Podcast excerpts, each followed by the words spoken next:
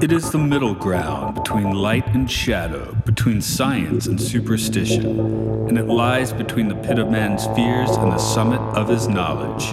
This is Time Enough Podcast.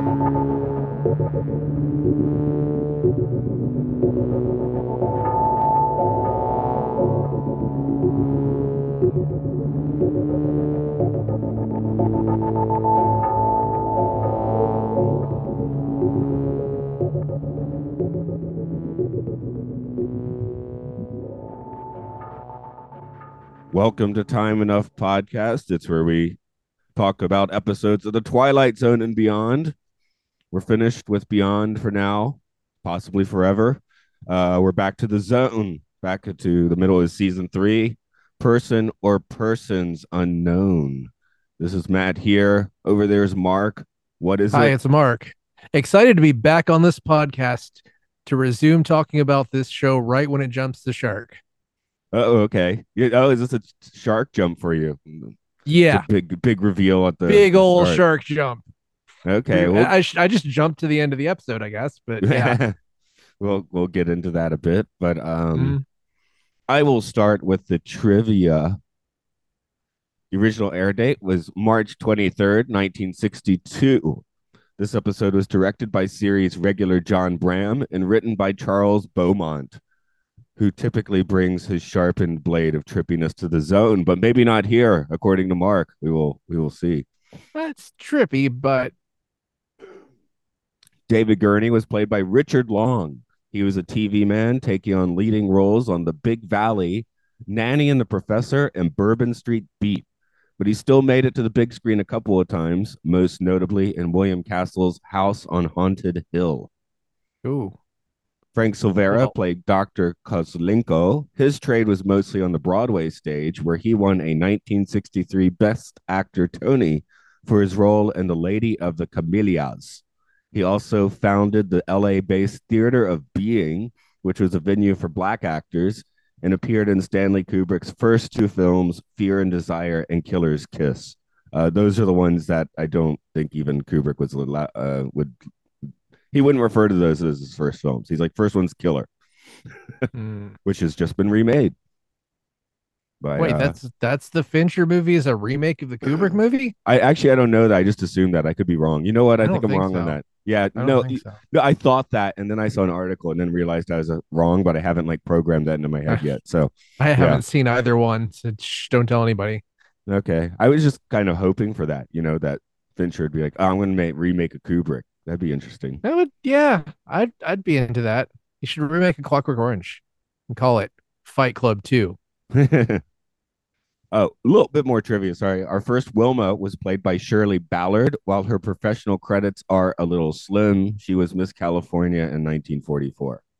Um, I guess that just got her a few roles because Wilma doesn't speak that much in here, does she? So Uh, not a little bit more than two. Wilma two. more than two, but yeah, not that much. Just on IMDb or Wiki or whatever, it was just like cameo, uncredited, you know, blah blah. So I was like, oh, I guess that's not a whole lot of credits. Um, I, I think I mentioned a few times I was transcribing the one step beyond prologues, but now I get to be lazy again and just uh, you know, spew forth the Twilight Zone prologue onto the screen in a moment. Yes, I'm vamping because I forgot to do it ahead of time. Okay, Okay, here we go.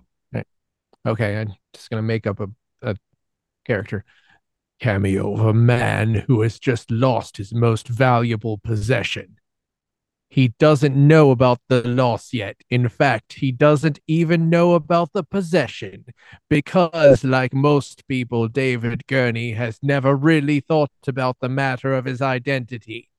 But he's going to be thinking a great deal about it from now on because that is what he's lost. And his search for it is going to take him into the darkest corners of the Twilight Zone. Right, you, gave up right at the I cusp. didn't give up. That was a choice. Okay, we we all make choices. I make a lot of them. Excuse me for froggy voice, everyone. Today, uh, it's as I told you before we started recording, it's got it got very dry and very cold all at once, and my sinuses are uh, against that. It seems. Got to toss you back into the pond. Look out! To Yeah. toss you back in the pond. Oh no! So I Oh. thought I thought this one might like hit your personal fears as per our earlier conversations. Just the idea that everyone suddenly doesn't know you and, and stuff. So, but it seems you did not land on that page. This is the thing. This is like the most cynical plot twist I've ever seen in my life, possibly in anything. I, the plot twist is it was a dream. Also, now his wife's somebody else. It's just I can't. This is the the thing. I cannot. just go I with it. Cannot make my. upgraded. I cannot. When something is just a dream, I cannot make my brain take it seriously. I don't I don't I had a slightly different reaction. I just thought of the um the Simpsons where Homer is traveling through time and with his toaster and at the end is like, eh, Hmm. close enough. yeah, that, that makes sense. But but also, it's it's sort of a thing where this isn't this is far from the only case of this, but a lot of it you're just staring at at um, what's his name? David David Gurney. David Gurney. David, you're just staring at David Gurney, and he just doesn't understand what's happening at all. It, it's he just it's just he will not accept that there are uh, alien forces. He's like, someone's out to get me. Like nobody. Uh, I don't know. Maybe I'm not enough of a conspiracy theorist. I feel like nobody would go through that much trouble to to screw with this guy who's obviously sort of just a regular schlub who doesn't really have any enemies, doesn't really have any power. Now, But then- well, it could just be a weird trick of the universe. I mean, that's kind. I mean, I guess in Groundhog's Day, Bill Murray's Yeah. character is a bit of a, a prick, but I mean, he's not like more so than a lot of people. but but the thing is is he doesn't ever seem to understand what's actually happening until it starts just getting weird and then he wakes up. It's it's sort of like what you're what you're what i was watching what i was reacting to is this guy just not actually getting what's happening. It's just it's just i i guess this is a typical uh like white male from the 60s like what do you mean what do you mean I don't exist? That's I'm not ridiculous. Get someone on the phone. Get someone on the phone and I'll tell them who I am. They'll tell you. I'll tell you who I am, which I'm doing right now. Secret bartender that I have enough money to go see every day and don't tell anybody about. Ah, he'll Now tell you're- Now you're turning into Cary Grant's Walter Thornhill or whatever his name was. Yeah, it's like tell it, tell somebody. Yeah, but the thing is, is that he actually, he actually dealt with his situation. Okay, he dealt he dealt with it stupidly, but not this. This is just an oblivious. Roger, not. Walter. There, just my memory is Did coming say- back to me. oh. No, I said Walter instead. Oh, of you said Walter. All right. Um, yeah, he he dealt with it kind of stupidly, but sometimes he was smart. And this guy just just uh, incredulous. That's all it. He's just incredulous the whole time. And and the twist doesn't. It sort of doesn't work because I'm thinking to myself. So I I guess why would his wife have the same house? Uh, I guess he didn't get anyone a job who works there because they wouldn't have had a job there if he hadn't existed. He, he- is is he so insignificant that the world is exactly the same with him never existing? Sure. That's kind of wild, right? Maybe she was a trust fund kid and they were living on that money and bought a house with that money. That makes perfect sense. But but there was enough to just put a little bit of a like she didn't decorate the house differently living by herself. It was just sort of I mean, the little make, thing, and then the the photo lab thing didn't make any sense at all, really, for it to for her to be in the photo and then she's not in the photo. But Back obviously, that was the part that's well, that well, that's the waking up from the dream is like this isn't right. I'm gonna then makes you wake up, and then it was just a dream, and you've just been watching a dream. So yeah. yeah, The other- this the other- pushes buttons different than what you thought they were pushing. Oh, the other thing that really came to mind with uh Simpsons wise was the world without zinc. Uh, which one was that? It's where the, the kid's like, I don't care about zinc, and then all the zinc in the world disappears. Vaguely remember he that. tries to kill himself with a pistol, but the pistol doesn't work. oh the firing right, mechanism like, that needs zinc.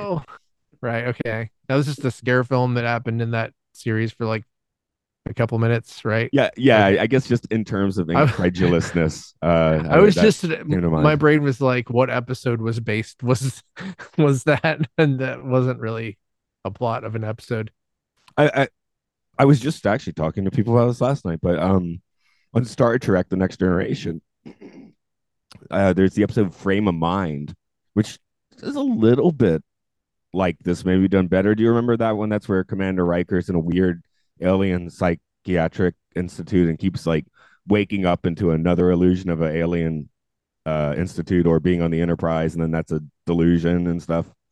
I vaguely remember that. Honestly, I'm starting to slip whenever I hear references on mission log of of uh, episodes of that series. So I think I just need to go back and I think it's been overwritten in my brain by a bunch of other stuff. You need to make and have to go do another one. You I have to go to another title- rewatch. You, you write the episode title on one side and like a one sentence plot summary on the other side, and then you do those at parties. that sounds great. Flashcards. Everyone will be very excited. Hey, then they might be at this point in time. Um, he does commit grand theft auto twice. He knows he's doing well. The first time he doesn't quite know, but the second time he definitely knows. we have, you know, the the Twilight Zone little trademark of a guy falling out a window, but he just absolutely just jumps through it like he's like he's a brick being thrown through the window. It's incredible. Oh, that was the best way to get out of a psychiatric office ever. So that that was I love that little moment. That was that's I bet they put bars on those windows in the future. Yeah, my note is Yeah. yes, that is the way we leave a mental institution. I mean, don't yeah, don't get me wrong. This was a fun episode to watch. It's just the twist kind of ruined it to me. Um, yeah, it- it's weird. it I, was- I almost forgot about the twist. I kind of I say that more and more for these episodes. Where it's like the twist like is barely like noticeable for me. Like I mostly forgot about this until we started talking about it just now. I was like, what are we going to talk about?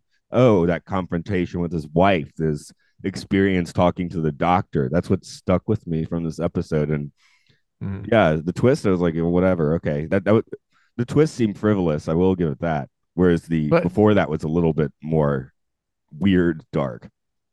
I just um I know I I know 99% chance that the way this was written was they wrote it and they had something good and they couldn't figure out how to tie a bow on it. So they just said did something and good enough. But in my like in my mind when I'm watching this it's sort of like oh you're you're looking for a twist are you? Well guess what? It was just a dream oh and uh his wife's different it feels just totally cynical. Like, "Here- you go. Here's some slop, you idiot. Maybe. Because yeah, I feel like Beaumont is kind of coming in with the, you know, non-buggy Kafka sort of views like this or perchance Usually- the dream. Yeah, I feel like he usually hits for me pretty good. um, I'm not. I don't. I don't pay a, a ton of attention to who writes these, but I feel like I typically like his stuff. Maybe I was So giving him like weird. five extra points just because uh, of previous love of some of his episodes. I mean, maybe who knows? Maybe they gave him a ton of episodes to write this season. He's just like, yeah, whatever. It's a dream, and his wife's different. And uh, yeah, I mean, I don't know. I guess maybe the idea is let's lighten things up after this kind of Kafka stuff for 20 minutes. That's possible. I I can't really. I couldn't find a whole lot about this episode. I couldn't find a whole lot of people who disliked this episode, so I don't really know. Um, I don't know how people felt or how he felt writing it. It's just for me, the twist is bad and insulting. Well, let's put yourself like without the twist. Let's put yourself in the situation because you were talking about how he just couldn't accept it for a really long time. Mhm. If you woke up, I'm like, well, if, if in this situation I'd wake up and my guitars and pet t- sounds t-shirts would be gone, so that would definitely have me in a bad mood because when he's talking to Wilma, everything he says comes across as weirdly threatening. You know, Oh yeah, well he like grabs her and puts her up against the wall. probably because he does that all the time. Yeah, probably. Their marriage didn't seem to be working Oh. out. This maybe this is for the best. Yeah, he sleeps in all of his clothes. well, you know, this is the first you saw that in the trivia, right? This is like the first instance of a two people in a bed in a TV show. I did. I did write they are in the same bed. I guess that's TV progressive. So I noticed that was the Mhm. case, but I didn't know it was the first. Well, I think it's uh it's just assumed, but we don't know for sure because nobody keeps all that many records, and it wasn't like it wasn't like they put it on the advertisement tonight on CBS. You'll see two people in a bed. You know, it's they, they just figured they could do it. Um, it's also possibly the first instance of someone dialing a five five five number, which is also funny Oh. because I was the whole time I was like, how do you know those numbers? You know, how does he know the numbers numbers were- if he doesn't exist? He knows who's at the so other end of the numbers. Phone numbers were so weird back in the day. Klondike. Did you Yeah. did you do any uh, research on why the clon on how those numbers worked? Because I did. I did. There's okay. a whole bunch of ever different cities have a bunch of different prefixes that are all different words. Yeah, I was just like, gee, that's a weird phone number, and then didn't think about it much. But uh, Mhm. did you? Was that your research? Did you have some more? And basically, I was Okay. trying to find out what was six six six, and it wasn't interesting. Whatever it was. Uh, you don't even remember? Nah, That's too. it was like the the the letters correspond to the numbers. I don't I don't know. It was it was not interesting enough that I would uh, remember it, but um, it is pretty interesting that there's this pioneering going on of these trivial little things. Well, I guess it's not trivial for two people to be in a bed, right. I mean, hey, we noticed unless it. Oh yeah, just speaking of um him being threatening though, his first line to Wilma is, "Where's the razor?" That seems nice and calming. yeah yeah maybe she's lucky to have been swapped out with another person. um, would it But- be but ma- fun? Where sorry, you were saying earlier, you were sort of asking how I would react in this situation. I would, I was thinking about this while I was watching it. I, I would immediately just quiet down a whole lot and start working on a plan to try and steal some identity that I could escape from all whatever the hell I just did. I definitely wouldn't grab a cop and throw him into a wall. I wouldn't go to my desk and be like, "What are you doing in my desk? This is my desk." Like Well, by then, I would have figured out what was going on. it would be fun to learn everyone's name in a random office and then go say hi to them, just like as a bit. Yeah, it's like I even yeah, even that early in the episode, I was just sort of like I would go into my job and tentatively say, "Hey, police officer Al, do you know me? Do you recognize me?" And then he says no, and then I would just leave. You're like, "No, I gotta get out of here." And of course, after escaping the police, and, and is this when he's stealing another car? He goes to the bar. That's kind of fun. hmm Yeah, he hotwires a huge van. Well, he tries to hotwire a few different cars, and then the van is the one that works. And then, then yeah, he goes to the bar and You know, sees Sam, and he can he he says what Sam's wife. I mean, at the time, I was like, he says what Sam's wife's name is, etc. And Sam he does could be a not react. stalker. Well, he doesn't re yeah, but he doesn't react. So I'm like, does he? But that doesn't matter because it's all a dream and it's fake. It's all his head. doesn't matter. Nothing that happens matters. He doesn't do any of this. I mean, I guess the closest I've had to this is when my grandmother once told me that she never had any children, but she also had a brain tumor at the time. So, Oh, damn.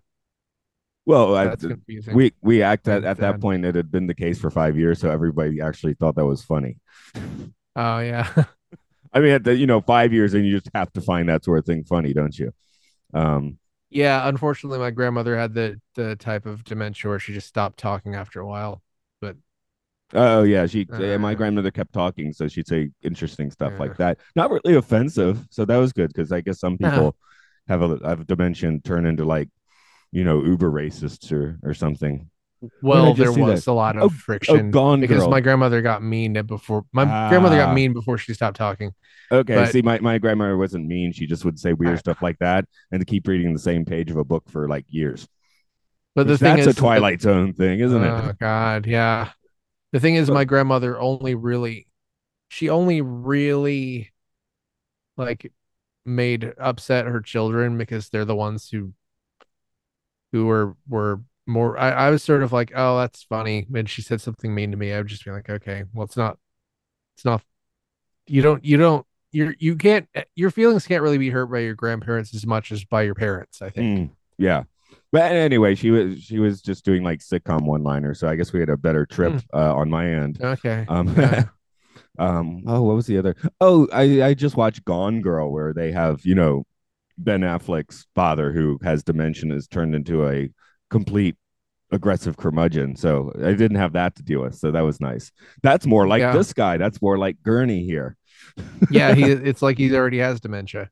Right. And he's screaming at everyone and being threatening. So But I think he's just a regular guy because uh I haven't uh, I'm like what what other Twilight Zone protagonist does this remind me of? They're definitely much more abrasive guys than this guy. who, do- who do you make you think of? Because I have an answer. Okay, you answer because I might it might jog my memory. I was thinking of walking distances. Marty, who is in a similarly weird Mhm. situation, starts yelling at people and chasing himself as a kid, being like, I want to talk to you. You know, maybe well the the episode that this reminded me of is the episode that is called which I will look up the episode where the guy was an actor, but he wasn't an actor. I know what you're talking about. I don't have the title for you. End of season one. A world of difference. Here, I got it. yeah that wait did I, is that it I think so. world of difference no uh No. you're thinking of a world of his own and I think the guy That's a different think one. really Yeah, look, maybe like two episodes. Oh, you're right. That. That's a different. Okay, he kind of reminds me of the guy from A World of His Own, but this episode reminds me of A World of Difference, which I think is a much better episode. I'll give you that. That is like prime stuff where this is a little more boilerplate. I didn't find Well, it there's- particularly there's bad. The twist didn't bug me as much, Yeah. but I, I wasn't like, oh, this is like in my top 10 now or anything. Whereas a world of difference, I kind of was. Mm-hmm. That's that's the thing is there's a there's a point to that, and I cannot I cannot discern what the message of this episode is aside from maybe you don't exist. You're not a real person unless you're in my phone book. I forgot who said that, but that maybe that's Carlin again. But That's probably like- Harvey Weinstein said that. Ooh. Sorry. why, why would he say that? Okay. I don't know. I was just thinking of like the worst people in Hollywood. okay. And that, that was immediately what popped into my head. well, Um, no, you say with the Carlin snark. That's that's what we're going for here. but but also, okay, so not not only see that the photo part of the twist was nonsensical, then he wakes up and then you know, when the second Wilma is when he's wo- woke up and Wilma's talking to him, the second Wilma is concealing her face for a really long time. She's, yeah, you know, so long. It's like obviously she, I thought she might be deformed or something. She might be the pig lady again. I would.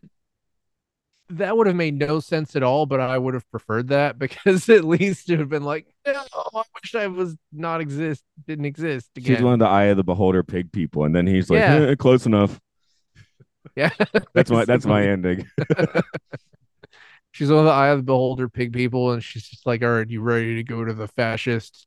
m- Maybe the message of this episode is don't drink moonshine. Um, I think this all starts think, with a horrible yeah. hangover.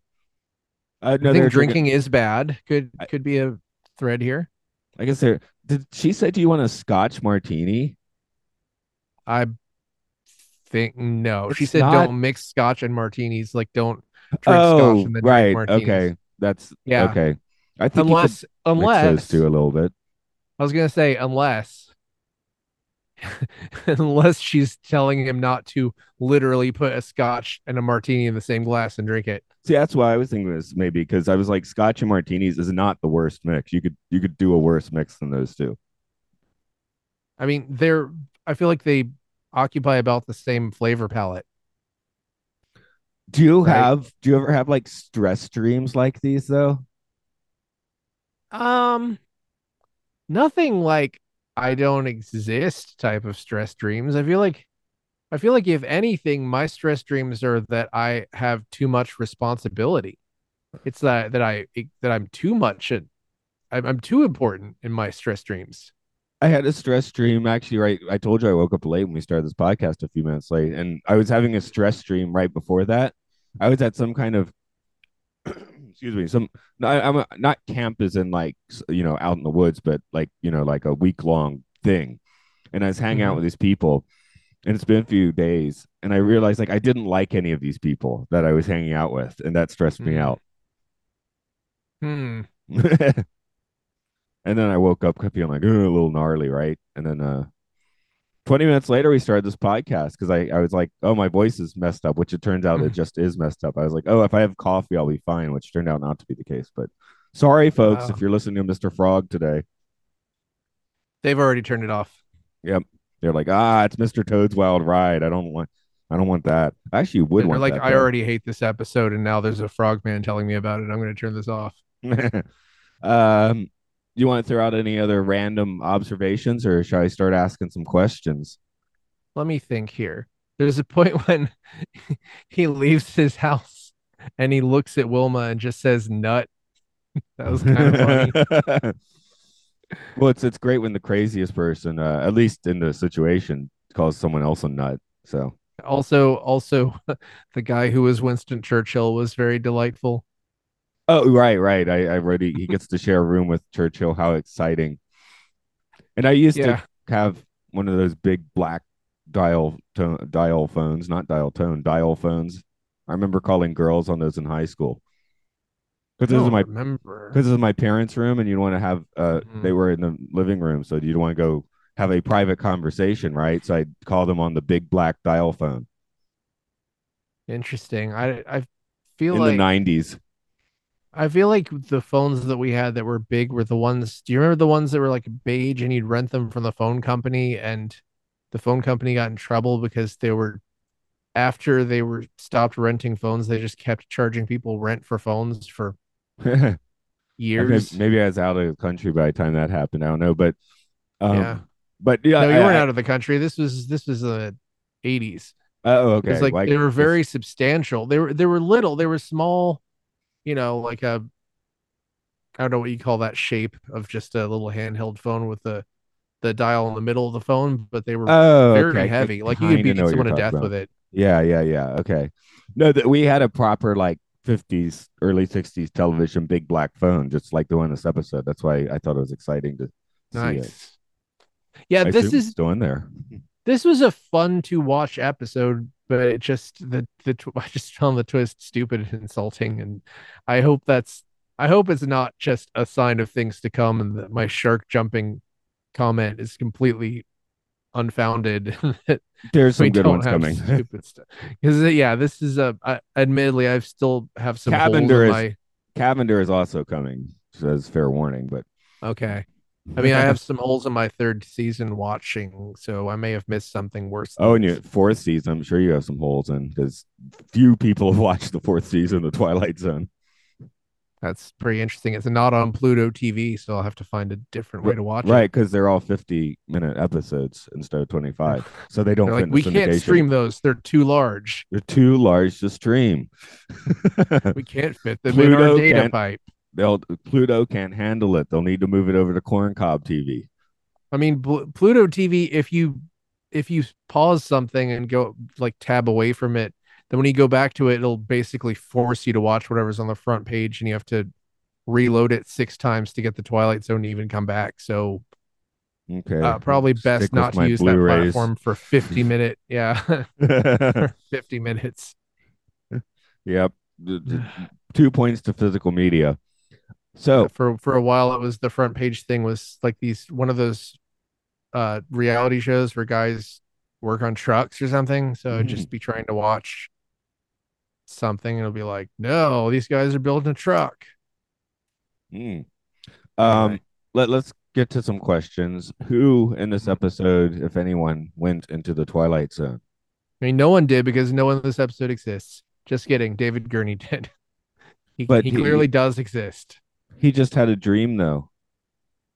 yeah his wife's different Did I go to the Twilight Zone because I had a dream before this podcast? yes Okay. he did I mean, I well, I didn't see my wife today because she went to work. She could look different now. I don't know. She wasn't possible. in the dream though. It's possible, but the thing is, he his wife is different, so he went to the Twilight Zone. That's Okay, the fact that his wife is different, I guess, seals the deal. So otherwise, he yeah, just his had a wife changed. pretty weird dream. I mean, I'm sure someone's had a dream like this before. Everybody's had a dream. Like, I mean, okay, I haven't had a dream like this, but I don't think that a dream qualifies you for Twilight Zone because the thing is, the dream had nothing. Now I'm just gonna start screaming about this again. The dream has nothing to do with his wife being a different person. maybe maybe if maybe if uh he woke up and his wife suddenly didn't have an ID and he didn't know who she was, that's like all they really would have needed to fix this. He wakes flip- up. Do a midnight sun ending. Yeah, he wakes up. Uh Wilma's there, like, who are you? But that doesn't make sense because he dreamed that he had I'm your a wife. Okay. Well, that doesn't make sense. okay, Well- but It's a Twilight Uh, Zone. It doesn't have to make sense. and it doesn't.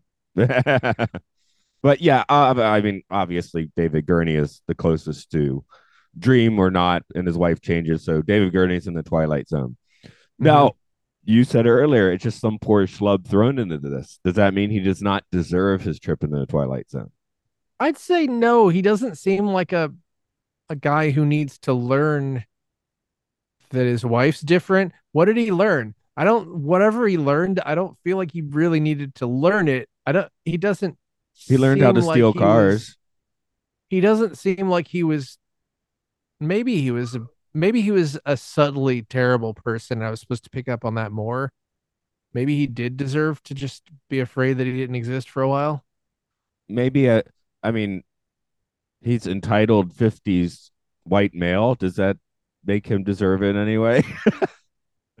I mean, but you know, by my metric, sure, but I'm trying to at least measure him by the by the fair like standards of 1965 Powerful guys or powerful enough.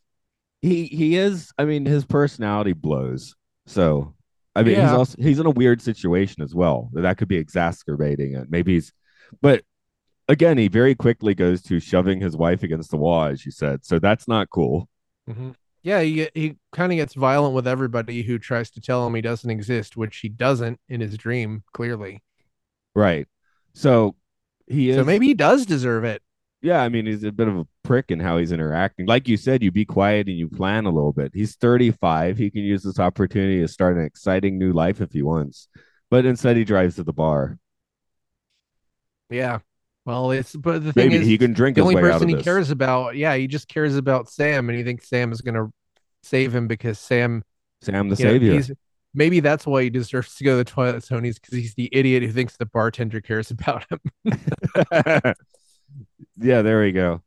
At least he was paying money for his services. I was like, does he not have Yeah. money? But That's Yeah. it. That's exactly it. You think the bartender cares for cares about you because you pay them for services. It's like the the guy who thinks that the waitress is in love with him because she's nice to him because she hooker with a heart of gold. because because he's nice to her and tips well probably and probably she's afraid of him. I think that though it's that the plot of as good as it gets, I believe. Well, except he, yeah. I don't I don't I don't know. What at least one person I worked with ended up dating a customer and I was just completely baffled by it. Um, yeah, I've, I've never worked a work restaurant. I don't know the vibe. So Well, that's nobody will poo poo you about that, but it just seems like a how could that possibly not be awkward? mm, I I I don't know. Uh, but also a lot of people who worked together ended up dating or getting married, which was also kind of awkward, but mm, it's a little more understandable because you can at least relate to those people. But a customer is just, you know, they're they're uh, they're there to pay you money for services. right. Let's uh let's put this episode on the tripometer. Zero not Okay. trippy, five hella trippy. This is kind of a tough one, but I'm gonna say gonna say three Okay. Any qualifications? because you do get some good dream logic, even though it is a dream. Even though it is a dream, you, that still doesn't mean it's not trippy, even if technically those things didn't actually happen. Right. Okay. Um, I guess I was If- thinking a little more. I was thinking of 4 Mhm. I might be falsely inflating it because I just did the one the one step beyonds where, you know, the twist is always like it was a ghost, you know. Yeah, well, I- I've done a little bit of trying to catch up on season three episodes, and I'm just immediately like, oh, this is what trippy is like. Yeah, I Um, should note still, that this is the first zone I've recorded for four months, even though you will hear one Mhm. episode before this. So Mhm. Uh, that's that's how recording schedules work. Yep. Well, uh, yeah, that's it's it is trip. I think the, possibly the trippiest thing is just that that when the picture has Wilma in it and then it doesn't, there's just no explanation for that whatsoever, which is kind of bad writing, but a, a trippy thing that happens. Wait, in the photo, is it is it it's him that disappears, not Wilma, right? No, Wilma disappears. Oh, It's yeah, that him. doesn't make it. it it's just him going- sense. Yay! Yeah, why Which- is he? yeah, it doesn't make be in the picture. Should be just Wilma in the picture. Yeah, who took the? Well, I mean, obviously somebody else always took the picture, but I the thing is, Then if, be weird. if he they had, the had a photo that he brought in, they would at least have his name attached to the receipt, right? Well, I maybe mean- maybe the receipt is now smudged or something because it seems reality is changing around him. I guess that's where the dream Mhm. logic really kicks in. I he has to be in the Yeah. picture because he has the picture. So even though Yeah, Wilma is still a real person, he isn't. I think it's just bad writing. Hmm. Um, but it is trippy. Yeah. so okay. there you go. and, and yeah, I'm you know maybe it's cheap and lame to just write it off. It was a dream, so it can do that. But I guess that's the page wrong. Yeah, Um, but I mean, we're we are frequently talking about Space 1999, which frequently has things that are trippy but complete nonsense. so it's not like it's completely out of our wheelhouse now. But does it does the Twilight Zone can do you give the Twilight Zone a little more latitude for nonsense since it isn't quite science fiction, so it doesn't I mean- have to adhere to science. Yeah, uh, this is, but this is just, I, I guess I'm just disappointed by the the amount of nonsense that get, gets piled on at the end here, where it just feels like it would have been so easy to do it better. It would have been just, I I mean, maybe doing it better would mean doing something that was too similar to a previous episode, but I, I don't know. I don't know. It, it just anything would have been better than oh, it's a dream and your wife's different. Yeah, I, I two unrelated things that don't really work together, and neither of them are particularly interesting on separately. hmm. was a penny for your thoughts. Uh, Dick Van Dyke. That was Dick Van Dyke in that one, or was it was it Uh, Dick York. Dick York. Okay, Dick York, Wrong and then Orson. Bean. Wrong Dick. I got I got the Dick wrong. Okay, and then Orson Bean. There's an uh, episode with Orson Bean, and that's the one I'm completely forgetting what it is. But uh, whichever it was with uh, Orson Bean, the second one with Dick York, because he's also in the Purple Testament, and this one I kind of feel like are cousins. They kind of have a sim. I don't know if they were all Beaumonts or not, but they all have a bit of a similar feel to me. I mean, yeah, a penny for your thoughts was pretty straightforward, and that's part of why it works. Is Yeah. because the twist is just this guy has powers and then he doesn't because of a penny. I mean, okay, that is a nonsense. It is really a nonsensical twist because it's never explained what the penny does or why it's on its side, or it's just just happens. Mm. Like it, the penny doesn't even need to be there, really. Now I'm just going jumping to other Now- episodes. Now you're just taking the flamethrower to, to other episodes. We've already, I'm sure I said the exact same thing three years ago. Mm, Um, maybe.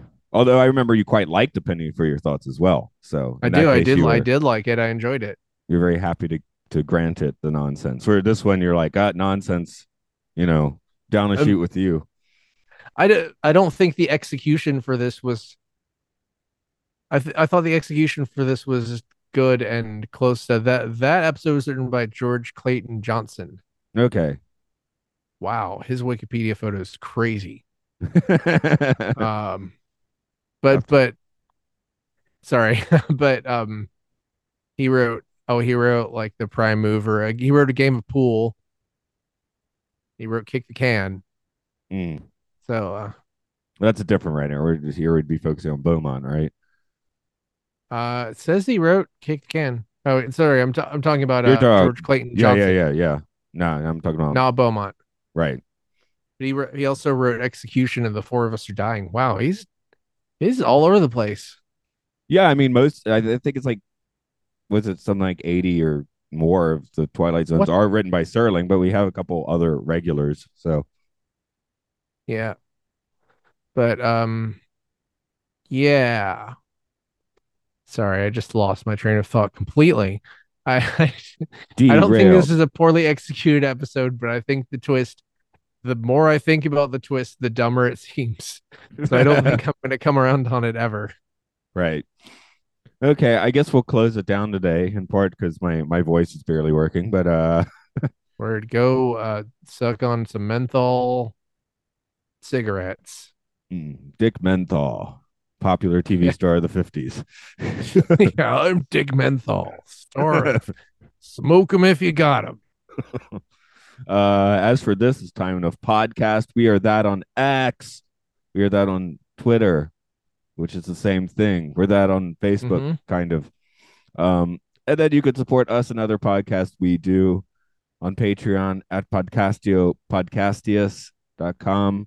That's where Mark and I talk about Space 1999 and Podcast 1999.